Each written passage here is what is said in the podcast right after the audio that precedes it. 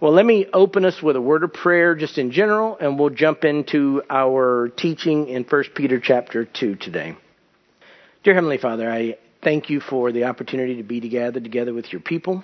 I pray that you would be with our hearts, Lord. Uh, I'm not the only one that had issues this week that are distracting, that cause our minds to be all over the place. Lord, help us focus on you and your word. Help us to be able to rest in you and trust in you and help us to rejoice in what you've done for us through Jesus Christ. I pray for our teaching time this morning and I pray that you would enable us to gather all that you have for us from your word. And I pray for the teaching by Pastor Steve in the main service and this evening that you'll you've given us all these opportunities to hear your word. I pray that we'll hear it and apply it to our lives. We ask these things in Jesus name. Amen. Amen.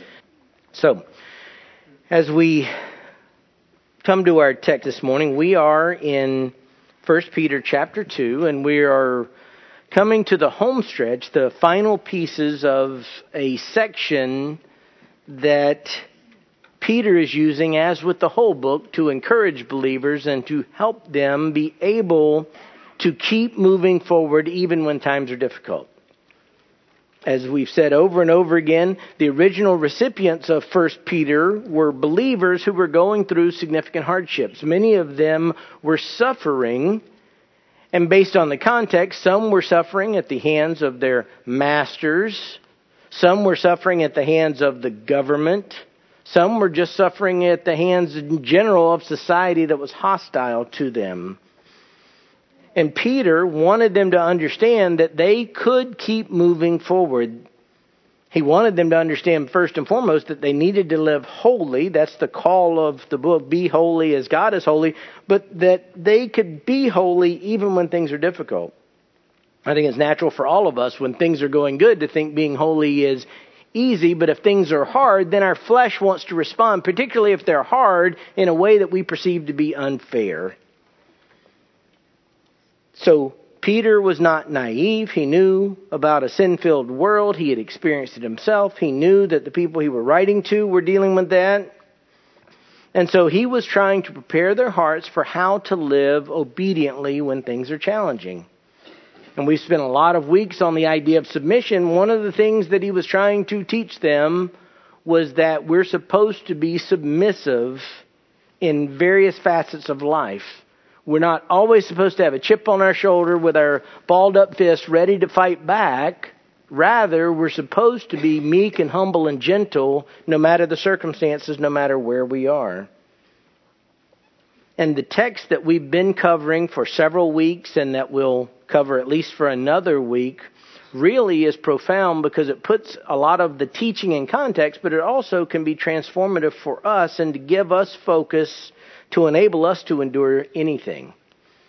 In fact, as I alluded to last week, I believe when I was teaching, I come to this verse more often in counseling than almost any other because it's got a picture of Jesus that is supposed to transform us.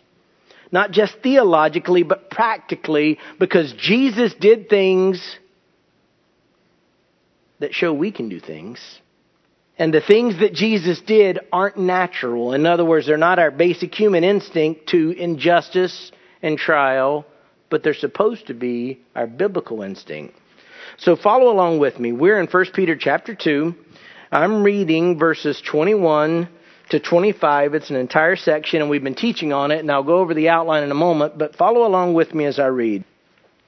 For you have been called for this purpose since Christ also suffered for you, leaving you an example for you to follow in his steps, who committed no sin, nor was any deceit found in his mouth. And while being reviled, he did not revile in return. While suffering, he uttered no threats, but kept entrusting himself to him who judges righteously. And he himself bore our sins in his body on the cross so that we might die to sin and live to righteousness. For by his wounds you were healed. For you were continually straying like sheep, but now you have returned to the shepherd and guardian of your souls. Now, as I've been covering this text over an extensive period of time, we have basically a four part outline. I've broken it down four truths for enduring injustice with godliness. Four truths for enduring injustice with godliness. Now, we've already covered the first two. Today we're going to cover the third, Lord willing, next week the fourth. But the first truth was that God's children are called to suffer. For you have been called for this purpose, since Christ also suffered for you.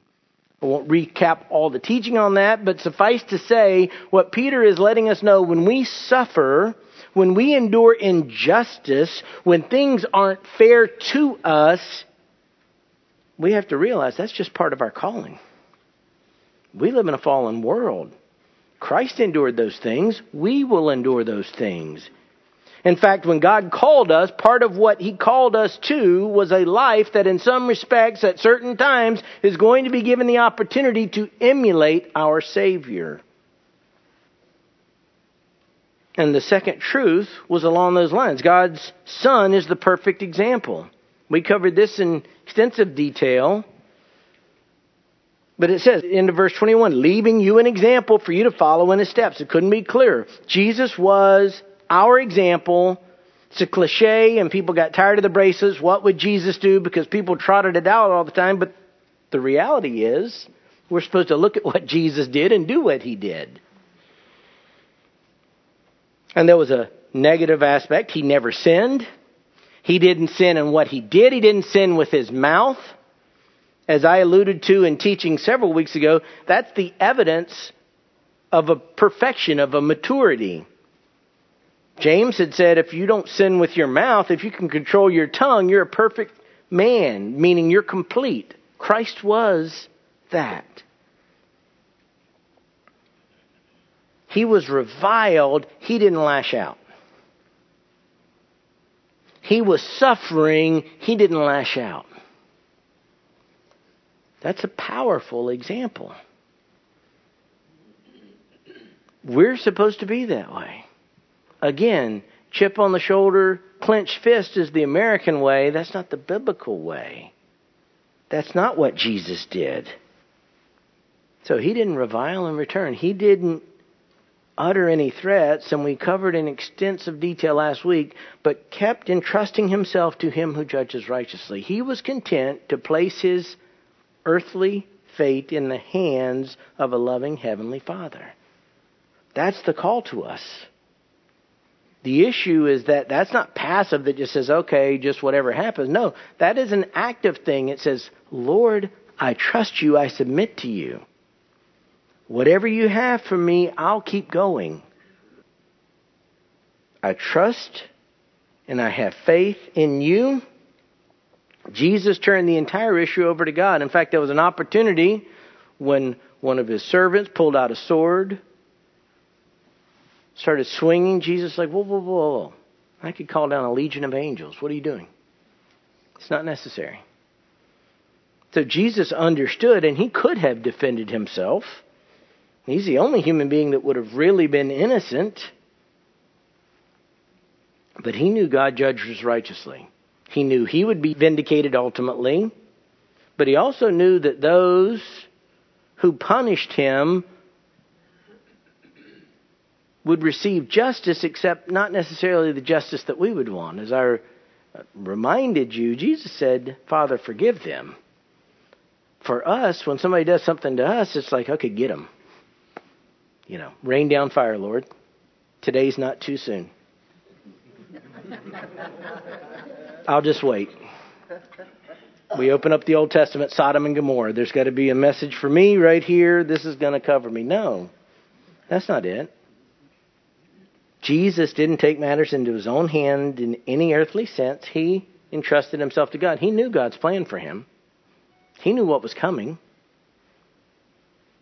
There's a picture of Jesus entrusting himself to God that comes at the end of the cross that shows how complete Jesus' submission was. He was dying on the cross, it was brutal.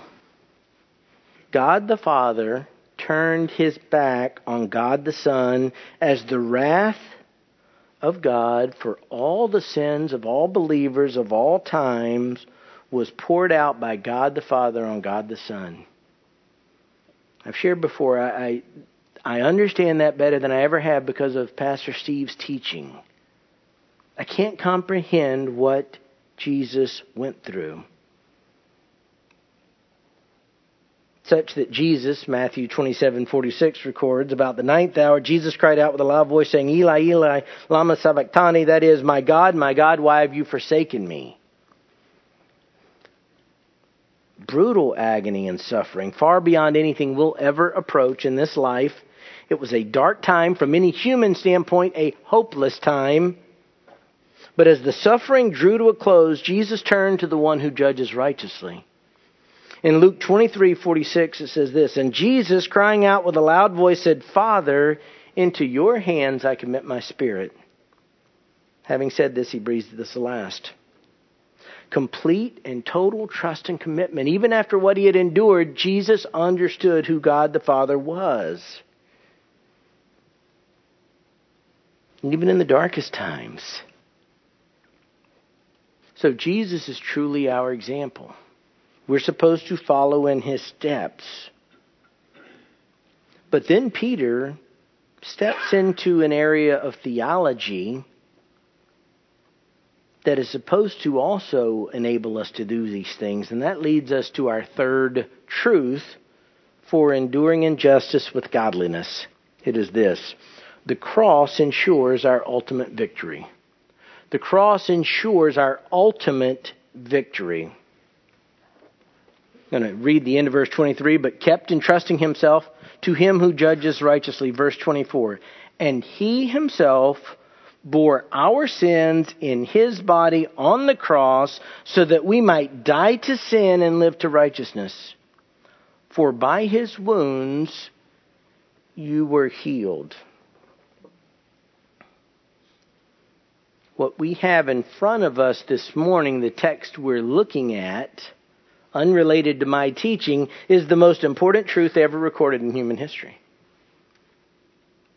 But as much as I can, I want to try and help you see, as I help myself see, how this important truth ties into the practical calling to live a godly life even when things are hard. All these concepts of submission, submission to government even when the government is corrupt, submission to a master, in our context an employer, even when the employer is crooked and perverse. And in the chapter we're about to come into, submitting to a husband even when he disobeys the Lord, and loving your wife even when she's challenging to live with. It all comes in, and this practically applies. And he himself bore our sins in his body on the cross. That's, of course, the gospel. That's the best news, the good news. It's the best news that could ever exist, and also evidence of what, in any other context, would be considered the greatest injustice of all time.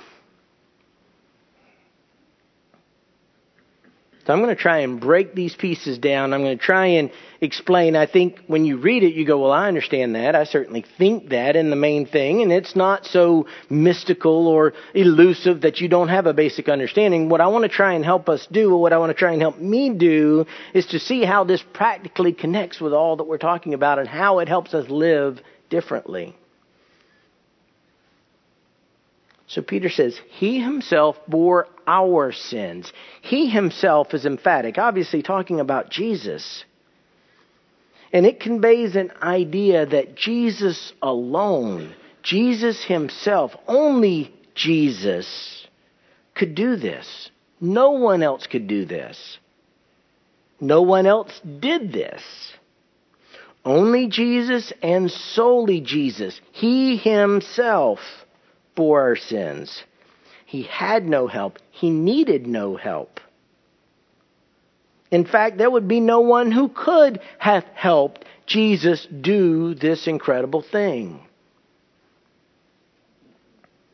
I wouldn't encourage you to go read Roman Catholic doctrine, but part of the reason why it's so offensive when they refer to Mary as a co redemptrix and co mediatrix is because it was he himself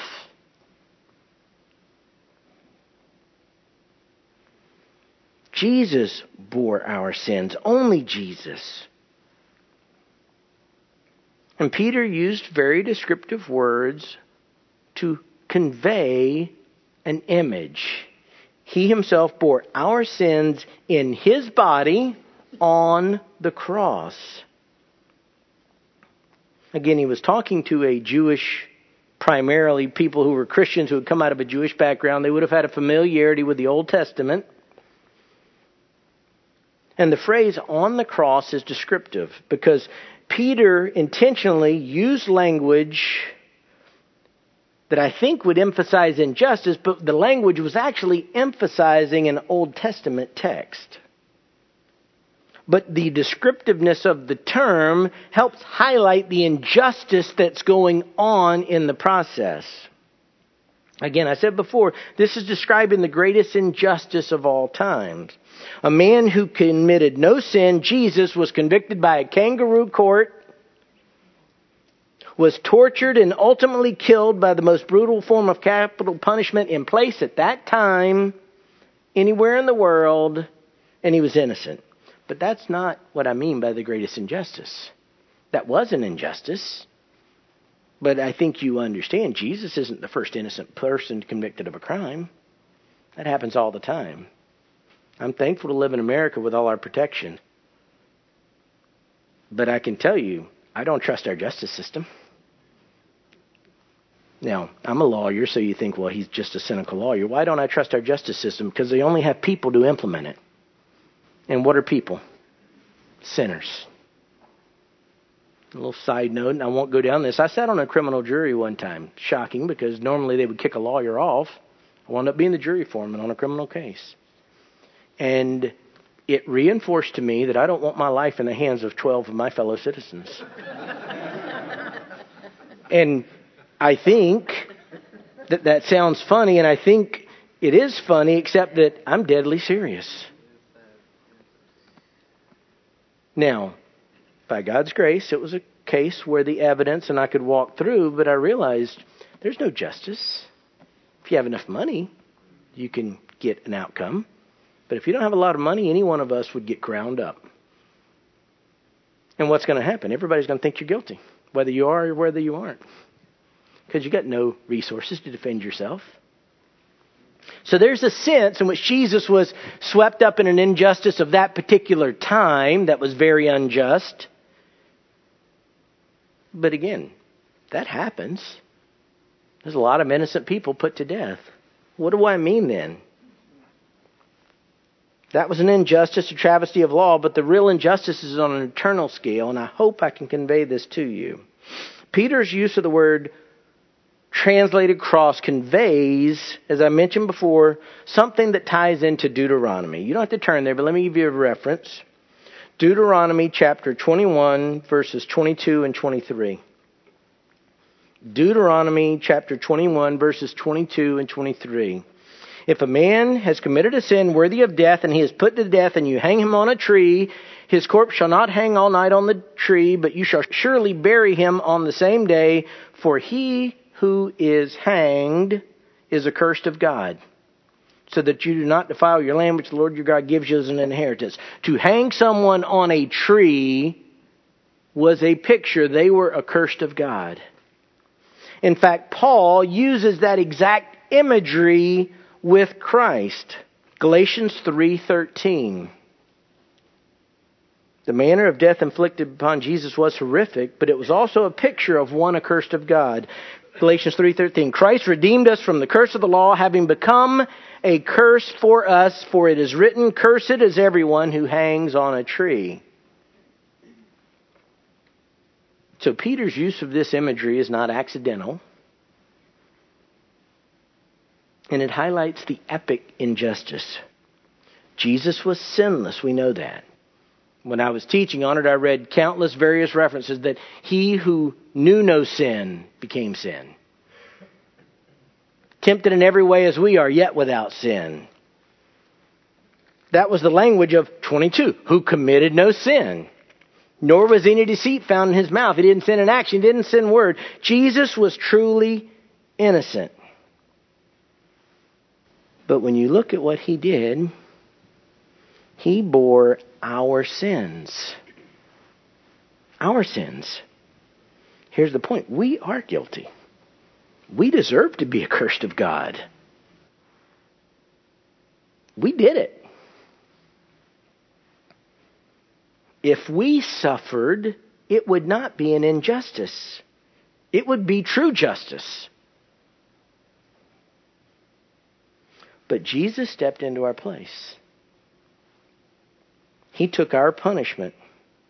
As Peter will tell us later, 1 Peter 3:18 for Christ also died for sins once for all the just for the unjust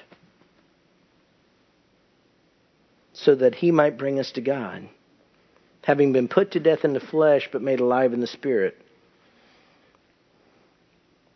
so here's what I'm trying to do in no doubt an imperfect way. I'm trying to emphasize this a lot because we're dealing in this portion of Scripture with how to respond godly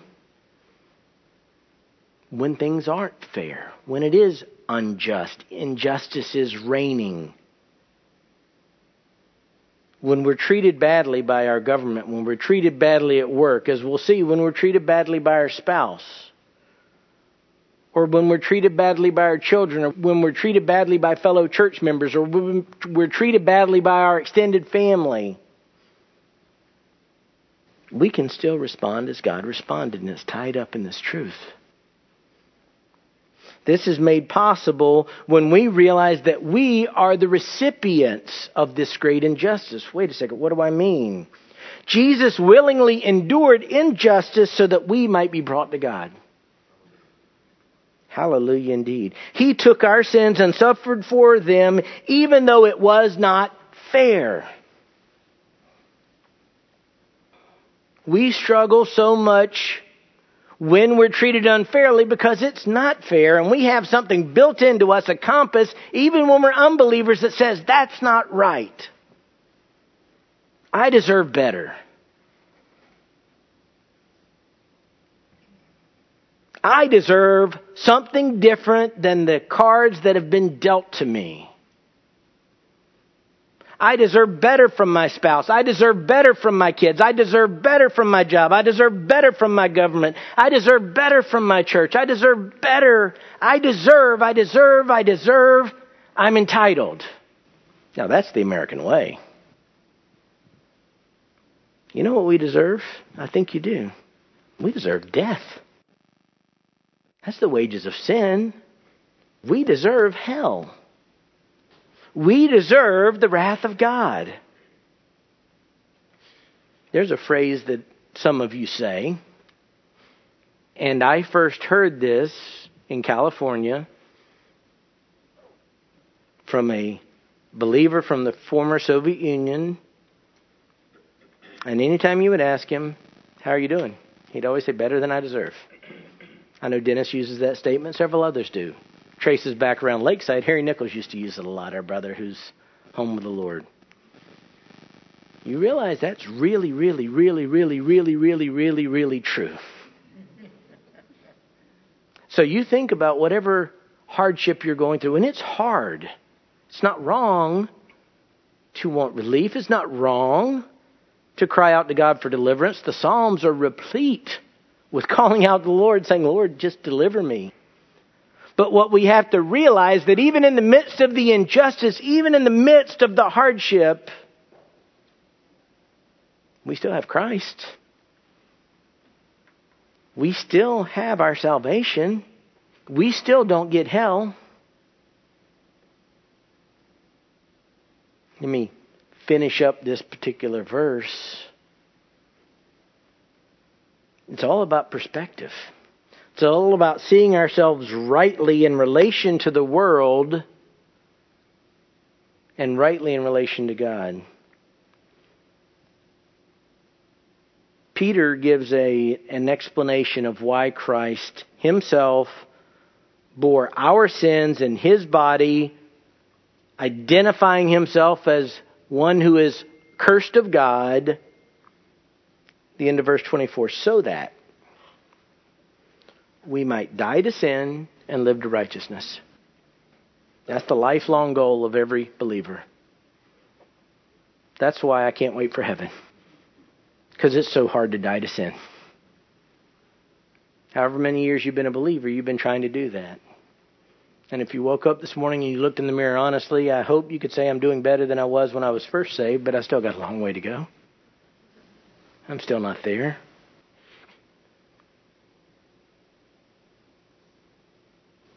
That we might die to sin.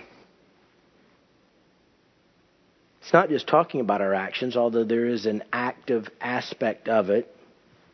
Something, it's not talking about something we might be able to do, even though the phraseology seems that way.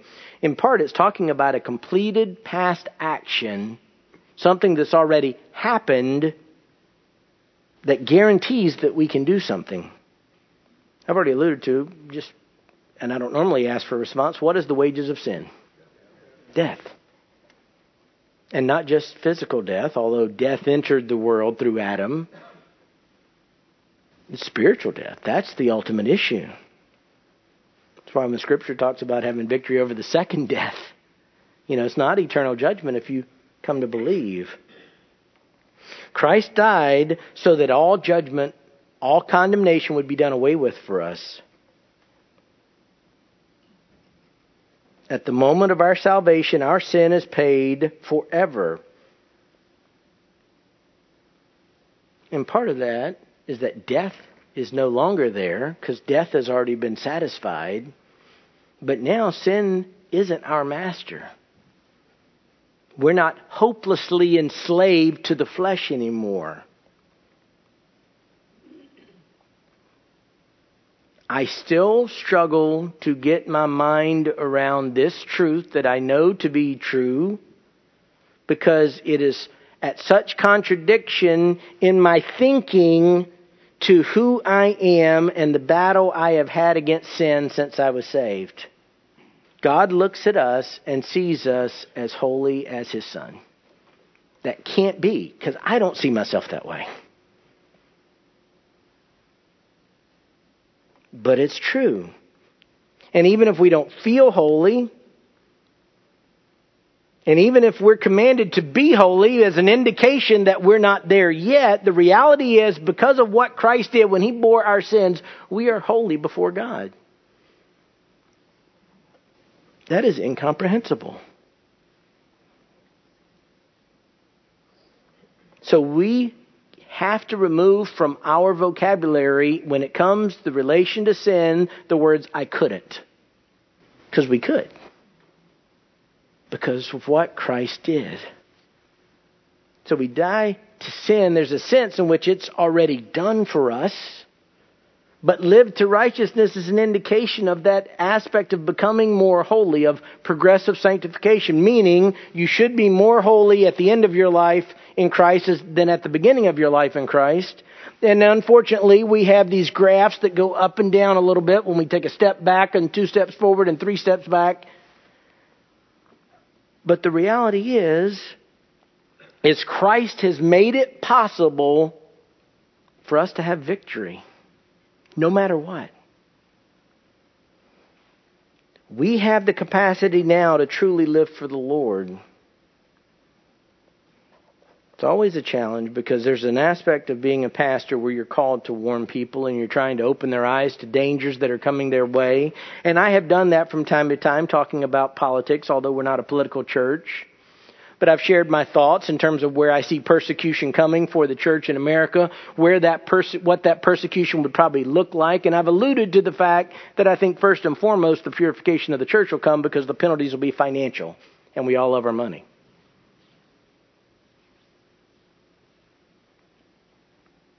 But the fact remains, what if all that comes true? What if it does? What if we lose all of our tax deductions? What if giving to the church doesn't help you? What if the church has to pay taxes?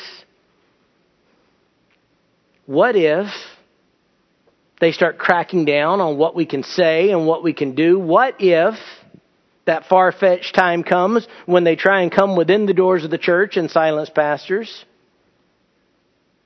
Even then, we can still live for Christ.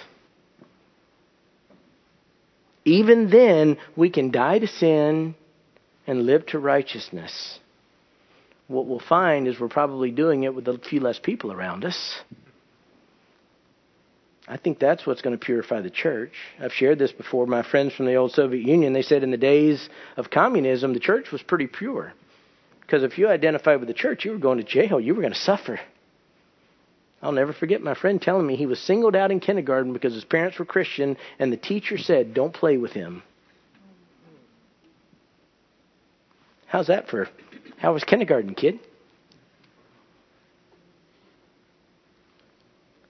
He had to serve in the military like everybody else. They put the Christians with the criminals and the insane. But he said when communism fell, the church had a problem because then anybody could go to church. In fact, they used to wait up to two years at times to baptize somebody. Why? That's not in the scriptures. Because they had to make sure that they were really a Christian. Because it was life or death if you let the wrong person into the church, if you let a spy. So they wanted to see, and they didn't talk about conversion, they didn't talk about believing, they talked about someone repenting. Because it was a change. Here's the whole point there's something about persecution and oppression, apparently, that purifies. Kind of takes care of the looky loos. Well, if I'm just going to hang out with a group of people, there's a better group that doesn't hurt me to hang out with. In our worst nightmare for America, we can still follow Christ's example. It's been so freeing to me to not get so concerned about the outcome of every election. Because at the end of the day, our status in Christ doesn't depend on who's in the White House. It doesn't. Now, I'm going to read a lengthy section of Scripture that I think summarizes everything we're talking about. And unfortunately, as is always the case, when you read a lengthy section of Scripture, I'm going to resist the temptation to try and explain what I'm explaining because I'm using this Scripture to explain the Scripture I'm explaining and I don't want to explain it to it.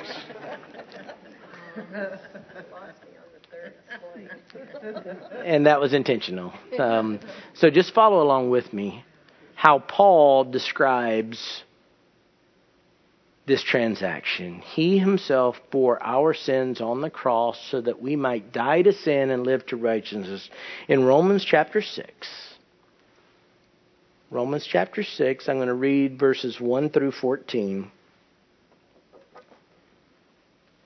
Paul says this What shall we say then? Are we to continue in sin so that grace may increase? May it never be. How shall we who died to sin still live in it? Or do you not know that all of us who have been baptized into Christ Jesus have been baptized into his death? Therefore, we have been buried with him through baptism into death, so that as Christ was raised from the dead through the glory of the Father, so we too might walk in newness of life. For if we have become united with him in the likeness of his death, certainly we shall also be in the likeness of his resurrection, knowing this, that our old self was crucified with him, in order that our body of sin might be done away with, so that we would no longer be slaves to sin, for he who has died is freed from sin. Now, if we have died with Christ, we believe that we shall also live with him, knowing that Christ, having been raised from the dead, is never to die again. Death no longer is master over him. For the death that he died, he died to sin once for all, but the life that he lives, he lives to God. Even so, consider yourselves to be dead to sin, but alive to God in Christ Jesus. Therefore, do not let sin reign in your mortal body so that you obey its lusts, and do not go on presenting your, the members of your body to sin as instruments of unrighteousness, but present yourselves to God as those alive from the dead, and your members as instruments of righteousness to God. For sin shall not be master over you, for you are not under law, but under grace. The next time, and it could be this afternoon, could be this morning, it could be tomorrow, that you're faced with injustice it's not fair. Take a deep breath and think about what Christ did. injustice, that's what he had. You're the beneficiaries of the greatest injustice of all time. An innocent, holy man endured the wrath of God for a guilty man.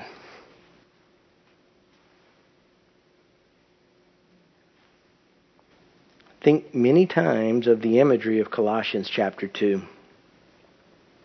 It's a powerful image of what Christ did for us. And again, when you think about, but it's not fair. Colossians 2 13 and 14. When you were dead in your transgressions and the uncircumcision of your flesh, he made you alive together with him, having forgiven us all our transgressions having canceled out the certificate of debt consisting of decrees against us, which was hostile to us, and he has taken it out of the way, having nailed it to the cross. Now that's perspective. That calms our pride. Because rather than thinking of how could they do that to such an exemplary human being like myself, what we realize is we've got a big ticket that says guilty, death. That's what we deserve. And Christ took that and it was nailed to the tree, and all the punishment was placed on him. This kind of takes us off our high horse when we say, How dare you?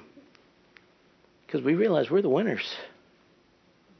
Not for our sake. We've seen the end of the book, we've seen the final chapter the end, happily ever after, is true when it comes to Christ. So, whatever happens in any intervening chapters before you're with Christ, just have perspective. Is it unfair? Of course it is. Obey anyway. Was it insulting and demeaning when they lied about you? Of course.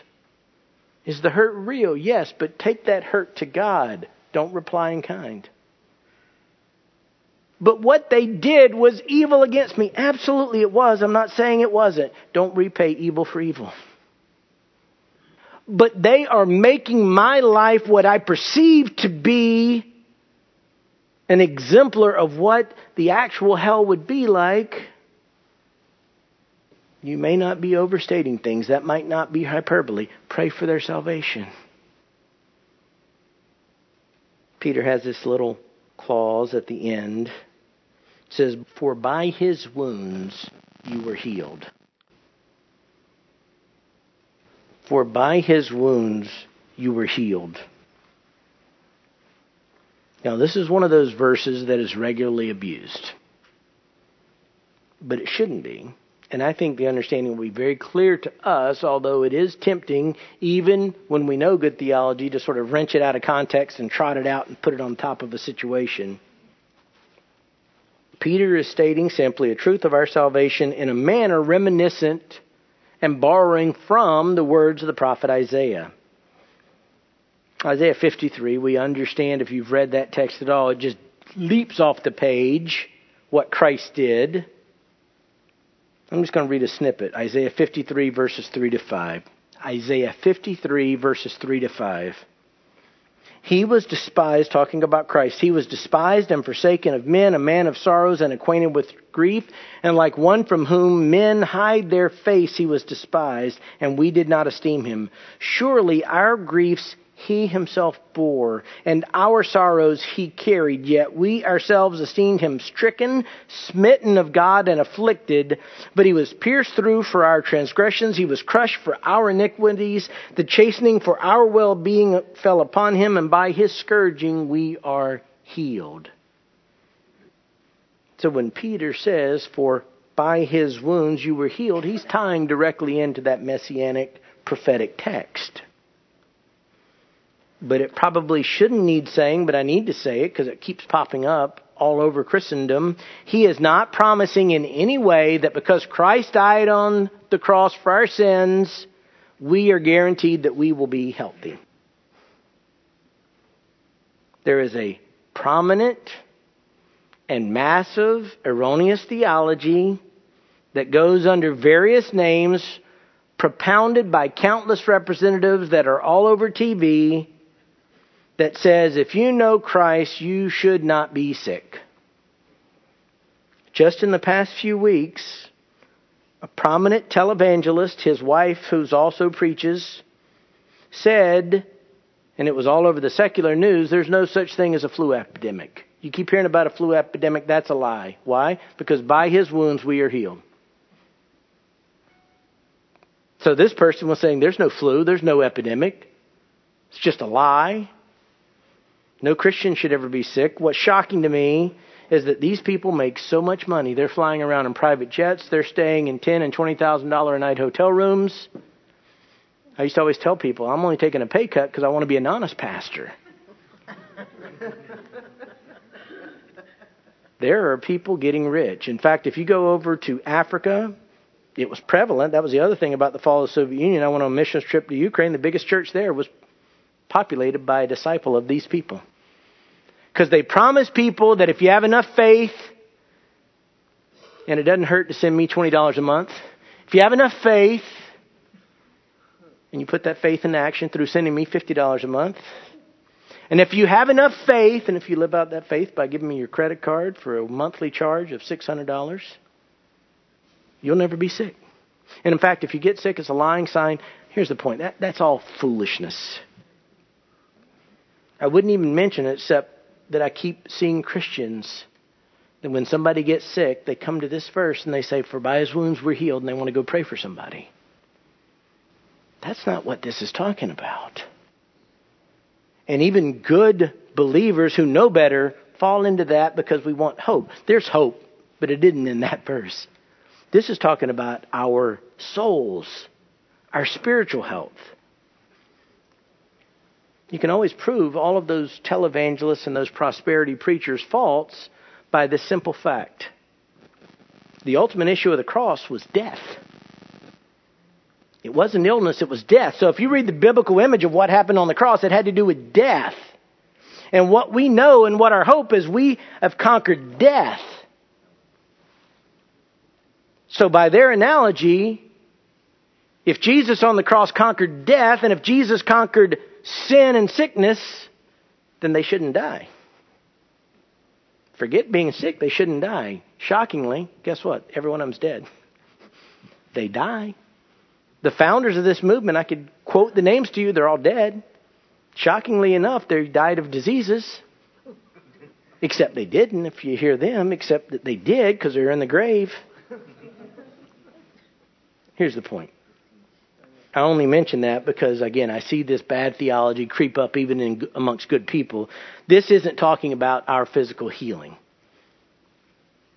This is just saying that when Christ himself bore our sins on the cross and endured the wrath of God, we were spiritually healed forever. Now, let me tell you when you're sick, you pray because God still does heal. Sometimes He doesn't heal. That's in God's prerogative, but we pray. Someone's sick, according to the Bible, you call the elders and have them pray for you. So, in no way am I suggesting that there's not hope in God even in the midst of illness. Of course, we pray, but this isn't a promise that God's going to take away the issues that afflict you when it comes to our physical bodies. But it is a promise that Christ has taken away every affliction of a spiritual nature that would condemn us to hell. Jesus defeated death on the cross, and by his wounds we are healed spiritually. Ultimately, in the midst of our trials, we come back to the reality that we don't get what we deserve we come back to the reality that we are the victors. We have hope. Christ gave us an example even in the midst of hardship. He didn't lash out, he didn't fight back. He entrusted himself to God. We do the same thing. And Jesus did it knowing ultimately God was victorious. He conquered sin and death, and we have that victory. We have that capacity now to live differently. So we are dead to sin. We can die to sin. We can live to righteousness. We can follow the perfect example of our Savior because of the perfect work of our Savior on the cross. And like I said, this affects everything. This affects the bad week that you think you might have at work. Reflecting on what Jesus did as an example, but also what Jesus did for your sins. This affects you when the government bothers you. This affects you when everything else. And as I'm going to reiterate, once we get there, this affects your household relationships, your marriage. We need to reconsider how we apply the term, that's not fair. And we need to put it in the right context, and we need to keep it always in perspective. And in the midst of doing that, we praise the Lord that we don't get what we deserve. Join me as I close this time in prayer. Dear Heavenly Father, I pray that we'll see the glory of Christ. Lord, even as I teach this, it's hard to fathom for me. I see a panorama of my entire life. I see the sins from childhood all the way up to the present. And it's incomprehensible that Christ died for it all. And I think my brothers and sisters marvel the same way. Lord, help us have perspective on life. Lord, help us see clearly. Help us recognize injustice when it exists. Help us not be perpetrators of injustice. Help us to treat others as we would want to be treated. Help us to treat others as Christ would treat them. But Lord, we're going to experience injustice. We're going to experience hardships. We're going to experience disappointment. Help us always keep it in perspective. In the cloud and fog that comes when we're hurting, help us always see Christ and His victory applied to our lives. We ask these things, Lord, in Jesus' name. Amen.